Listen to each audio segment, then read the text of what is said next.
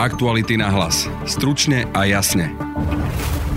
Jeden z obvinených z vraždy Jana Kuciaka a Martiny Kušnírovej, Zoltán Andruško, sa priznal a podpísal dohodu o vine a treste. Dostane tak nižší trest, lebo spolupracuje s policiou a svedčí proti ostatným. Budete počuť advokáta rodiny Kuciakovcov, Daniela Lipšica. Ten rámec tým pádom je daný 8 rokmi a 16 rokmi a niekoľkými mesiacmi Prezidentka Zuzana Čaputová vystúpila s prejavom, v ktorom kritizovala prokurátorov Dobroslava Trnku aj Dušana Kováčika. Zatiaľ čo z ostatných prípadov a vyjadrení dozorujúcich prokurátorov mám pocit, že si spoločenskú naliehavosť a dôležitosť týchto kauz uvedomujú, z verejných vyjadrení a pôsobenia dozorujúceho prokurátora prípadu Gorila tento pocit nemám.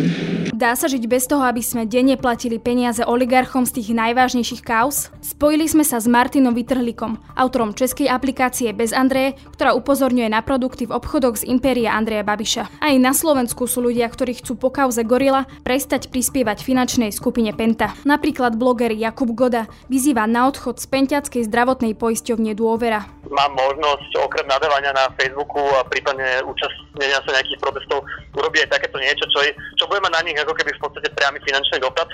Penta je však obrovská a ovláda veľkú časť zdravotníctva. Je teda vôbec možné žiť bez toho, aby ste prispievali Pente? Odpovedia Martin Turček a Martin Odkladal. Tú zdravotnú poisťovnú dôvera, tak jej kontinuálne rastú tržby, takisto aj zisky, čiže absolútne tam není vidieť e, voľaký negatívny dopad na ich hospodárenie. Počúvate podcast Aktuality na hlas. Moje meno je Denisa Hopková. Aktuality na hlas. Stručne a jasne. Dokážeš počúvať podcast a pritom kráčať do práce? Čo keby si teraz dokázal míňať a pritom aj sporiť? Založ si účet v 365, nastav si sporenie s automatickým zaokrúhľovaním platieb Sislenie a z každej platby ti rozdiel medzi uhradenou a zaokrúhlenou sumou zhodnotíme parádnym úrokom 3,65 ročne. 365. Najlepšia banka na sporenie. Viac o podmienkach podúčtu Sislenie nájdeš na www.365bank lomka Sislenie. Aktuality na hlas. Stručne a jasne.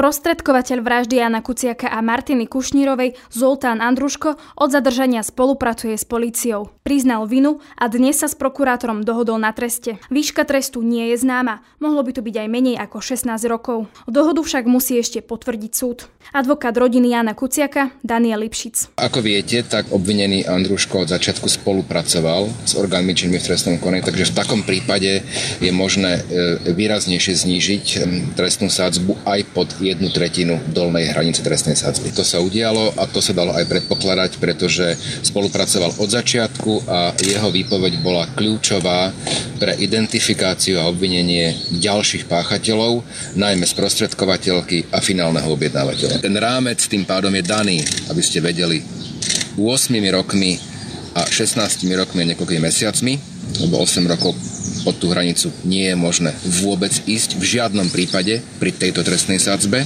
V praxi kedy možno čakáte, že by ten súd uh, sa tým To môže byť rýchlo. Um, špecializovaný trestný súd koná o dohodách veľmi rýchlo, takže je dosť možné, že to bude ešte do konca roku, ale to hovorím svoj názor, to neviem povedať uh, s nejakou určitosťou. S Alenou Žužovou a Tomášom Sabom je obvinený z nedovoleného ozbrojovania v prípade prípravy vraždy exministra a advokáta Daniela Lipšica a aj prokurátorov Maroša Žilinku a Petra Šufliarského. Prezidentka Zuzana Čaputová sa dnes stretla s policajným prezidentom, ministerkou vnútra a aj námestničkou generálneho prokurátora. Potom vystúpila s prejavom, v ktorom kritizovala justíciu a prokurátorov. Kauza Gorila sa vyšetruje 7 rokov, vďaka čomu už zrejme došlo k premlčaniu väčšiny skutkov. Aktéry tejto kauzy ďalej pôsobia vo svojich profesiách. Komunikácia podnikateľa so súdkyňou, z ktorej vyplýva podozrenie na rozsiahlú korupciu v justícii. Táto kauza je zatiaľ bez viditeľného posunu vo vyšetrovaní. Súdkyne a prokurátor stále vykonávajú svoje funkcie. Komunikácia o korupčnom správaní medzi obvineným podnikateľom a bývalým generálnym prokurátorom. Táto vec je po niekoľkých mesiacoch bez vznesenia obvinenia. Prokurátor je pritom stále prokurátorom. Nemožno nevidieť súvislosť medzi týmito skutočnosťami a smrťou Jána Kuciaka a Martiny Kušnírovej. Práve takýmto kauzám sa Ján Kuciak venoval. Aby som však bola vo svojom hodnotení férová, musím sa pri kauze Gorila ešte pristaviť. Zatiaľ čo z ostatných prípadov a vyjadrení dozorujúcich prokurátorov mám pocit, že si spoločenskú naliehavosť a dôležitosť týchto kauz uvedomujú a s týmto vedomím na nich aj pracujú, z verejných vyjadrení a pôsobenia dozorujúceho prokurátora prípadu Gorila tento pocit nemám. Som presvedčená, že v takej vážnej kauze, ktorú sa nepodarilo vyšetriť ani počas piatich vlád a v ktorej oprávnene očakávame významný posun, by dozorujúci prokurátor nemal vyvolávať pochybnosti o jeho úmysloch, o jeho osobnej integrite a mal by mať výsledky, ktoré nás oprávňujú dôverovať mu. Pripomíname, že dozorujúcim prokurátorom kauzy Gorila je Dušan Kováčik. Dá sa žiť bez toho, aby sme denne pri bežných nákupoch a živote prispievali oligarchom namočeným v kauzách? V Česku majú aplikáciu Bez Andreje, ktorá upozorňuje, či produkt v obchode pochádza z firiem blízkych Andrejovi Babišovi. Vznikla po kauze Čapí hnízdo, kde firmy spájané s Babišom mali profitovať z eurofondov. Rozprávala som sa s jej autorom Martinom Vytrhlíkom. Pan Babiš je v strašne veľkém zájmu a z toho důvodu, abych nějakým způsobem to ukázal i ostatním lidem v svém okolí, tak jsem vytvořil aplikaci, která umožňuje, když člověk nastavuje čárový kód v kodě nějakého výrobku, tak to podle dat, databáze zjistí, jestli ten výrobek náhodou nevyrobila firma, která je nějakým způsobem ve vlastnictví nebo spoluvlastnictví Andreje Babiše. To sa týka teda nejakého mesa, nejakých mliekarenských alebo nejakých pekarenských výrob, výrobkov? Protože ty ostatní výrobky vlastně běžný člověk se k tím nedostane. Tady v České republice uh, Agrofert a, a další uh, části toho, toho, co vlastně Andrej Babiš tady nějakým způsobem vlastní nebo vláda, nebo teď ten, ten svěřenský fond vláda, že se to týká zejména toho, k čemu se uh, občan běžný může dostat, že tady jako vláda zemědělská, výrobní družstva, chemičky, výrobce hnojiv, prodejce traktorů a tak dále. No a aký to malo ohlas medzi ľuďmi? Používajú túto aplikáciu? Ta aplikace vyšla, myslím, v květnu nebo v červnu 2016 a do dnešního dne, nebo když jsem si díval naposledy, tak si jich stáhlo asi 300 tisíc, po 370, teď si nejsem jistý, lidí. No a čo to spravilo s Babišovým biznisom? Napríklad nakupovalo sa menej teda tých výrobkov? Já, já vůbec netuším, co to s tím udělalo. No, jako vodem vzniku té aplikace nebylo nic takového. Bylo to hlavně upozornění na střed zájmu, takže já jsem vůbec nic tohle neskoumal, ale vlastně ta aplikace ani žádným způsobem neříká, jestli to člověk má kupovat nebo nemá kupovat. Když je to takové zjištění, uh, jestli teda sponzorujeme uh, ten obrovský střed zájmu nebo ne. Na Slovensku mal podobný nápad bloger Jakub Goda. Na Facebooku začal šíriť iniciatívu na vystúpení zo zdravotnej poisťovne Dôvera, ktorá patrí Pente. No dôvod bol ten, že som počúval nahrávky Gorila a cítil som určite, určite nejaké nasrdenie z toho a to som si uvedomil, že tým, že som poistený z dôvere, tak im platím mesačne akože nejaký obnos peňazí a mám možnosť okrem nadávania na Facebooku a prípadne účastnenia sa nejakých protestov urobiť aj takéto niečo, čo, čo bude mať na nich ako keby v podstate priamy finančný dopad a môžem ich tým ako zákazník nejakým spôsobom symbolicky, ale eventuálne aj nesymbolicky, ale aj priamo finančne vlastne potrestať a, a vyslať signál, že, že to je pre mňa neakceptovateľný spôsob, aký oni sú zbohatí a fungovali. Mhm. Prečo až teraz? Veď kauza Gorila je už známa e, pár rokov, vieme o tom, že teda sa týka aj e, Haščaka z Penty. Prečo teda až teraz? Áno, to je pravda, že, že, že vedeli sme už predtým o tom. Ja som to ako keby v takej tej spotrebiteľskej zodpovednosti nie som zďaleka dokonalý, hoci kedy ideme nakupovať do potravín, ktoré vlastní kadekto a tak ďalej. Čiže, čiže asi, asi ten dôvod bol aj čisto taký, že impulzívny, že toto bol ten moment, kedy ma to tak vnútorne pomklo k tomu, aby som urobil stravu 3 minúty vyplnený prihlášky a, a, a urobil takýto krok. Hm. Vy ste vytvorili aj udalosť, e, ktorá sa má práve týka teda odchodu z dôvery. Čo na to ľudia hovoria, že by podobne ako vy odišli? Uh, áno, ako ten post zdieľa pomerne dosť ľudí, čiže, čiže asi, asi to asi to napája na tú emóciu, ktorá súvisí s tým, že, že teraz ľudia proste vo veľkom počúvajú tie nahrávky a, a je, to, je to predsa len silnejšie, keď to človek počuje a cíti tam tú aroganciu a ten spôsob, akým oni to jednoducho fungovali dlhé roky a, a myslím si, že to má ten potenciál, aby minimálne tých pár minút človek strávi s tým, že si rozmyslí, že kam posiela svoje peniaze mesačne. Hm. Plánujete sa vyhýbať aj nejakým ďalším veciam, ktoré vlastní Penta? Myslím si, že je fajn minimálne na tým rozmýšľať a áno, že, že, že bra, súčasť, uh, ako jeden komponent tých úvah, že kde človek nakupuje. No druhá vec je, že potom sú tu aj ďalšie finančné skupiny a ďalšie kontroverzní podnikatelia a vyhýbať sa naozaj všetkým dôsledne by bolo akože veľmi náročné prakticky, ale ako je dobre to mať hľada a je dobre na, na, na to nejakým spôsobom mysleť. Ja som teda určite nie som dokonalý, ani, ani nikoho nejak nebuzerujem za takéto veci, ale je, myslím si, že súčasťou vyspelej spoločnosti je to, že, že aj zákazníci sú vyspelí a berú do úvahy nielen cenu a produkt, ale aj nejaký etický rozmer toho a mať to v hlave je podľa mňa zdravé. Dôvera ale nie je zďaleka jediná firma z portfólia finančnej skupiny Penta, ktorej pravidelne prispievame. Patrí jej aj sieť lekární Dr. Max, viac ako 20 nemocníc a poliklinik, vrátanie siete Proker, majú aj Primabanku, mesokombinát Mekom či nákupné stredisko Borimol. Do štúdia prišli viac vysvetlí náš investigatívec Martin Turček a ekonomický redaktor Martin Odkladal. Ahoj. Čauko. Dá sa podľa vás na Slovensku žiť bez penty? Čo všetko by sme museli prestať kupovať? Alebo aké služby by sme museli prestať využívať, ak by sme nechceli pente prispieť ani centom? Finančná skupina Penta pôsobí na viacerých trhoch, teda respektíve vo viacerých odvetviach. V niektorých e, pôsobia na konkurenčnom trhu, čiže áno, existujú určité alternatívy, čiže ľudia si môžu, alebo spotrebitelia si môžu vybrať aj iných dodávateľov. Čo všetko vlastní Penta?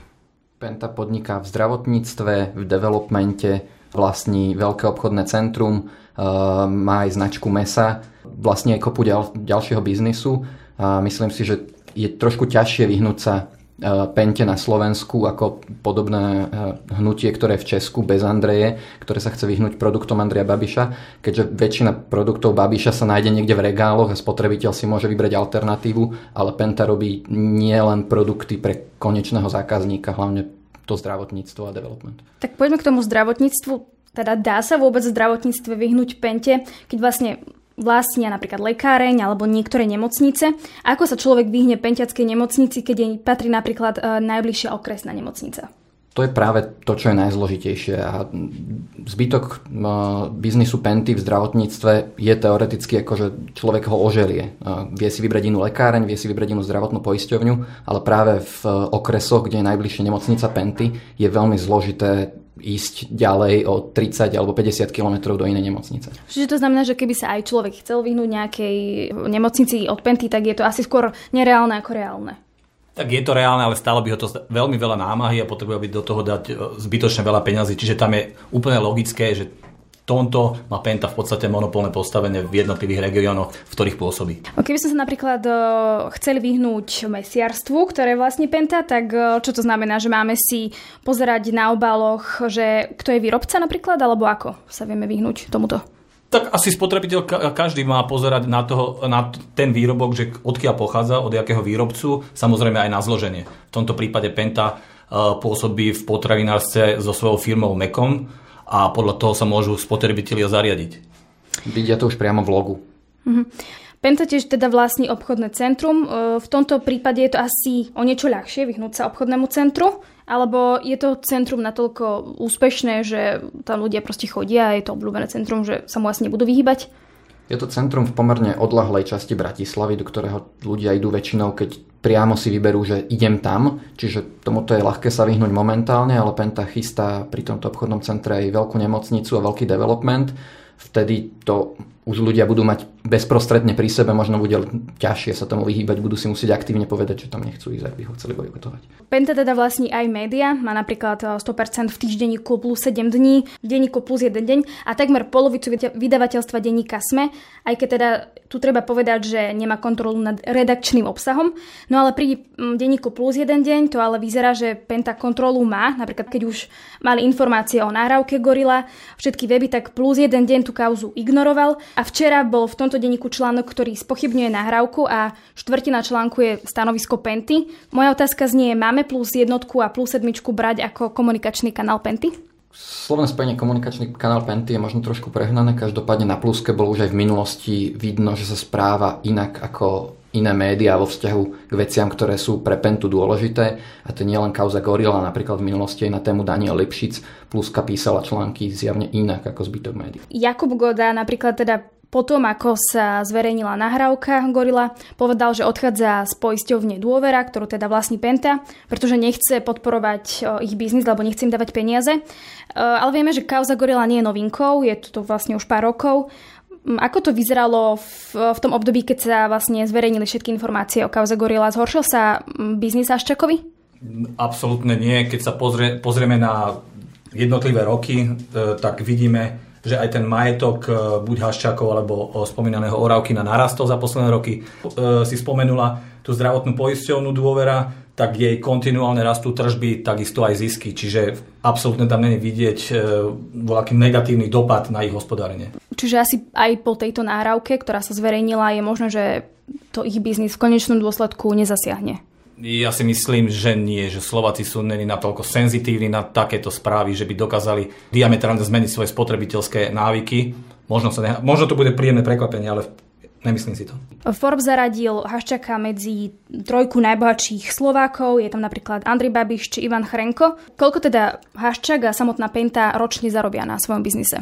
Tak samotný uh, Haščák, jeho majetok podľa Forbes, Forbesu sa odhaduje na 960 miliónov v tomto roku. Keď sa pozrieme aj na neho druhého partnera v rámci Penty, Jozefa Oravkina, jeho majetok je 200 miliónov, čiže je evidentné, že Penta hrá teda veľkú úlohu v, v rámci našej ekonomiky. To je z dnešného podcastu všetko. Naše podcasty nájdete na Spotify a ďalších podcastových aplikáciách. Tiež na našej stránke Aktuality.sk lomka podcasty, na facebookovej stránke podcasty Aktuality.sk a aj na Instagrame Aktuality na hlas. Na dnešnej relácii spolupracoval Peter Hanák, Martin Odkladal a Martin Turček. Pekný víkend želá Denisa Hopková. Aktuality na hlas. Stručne a jasne.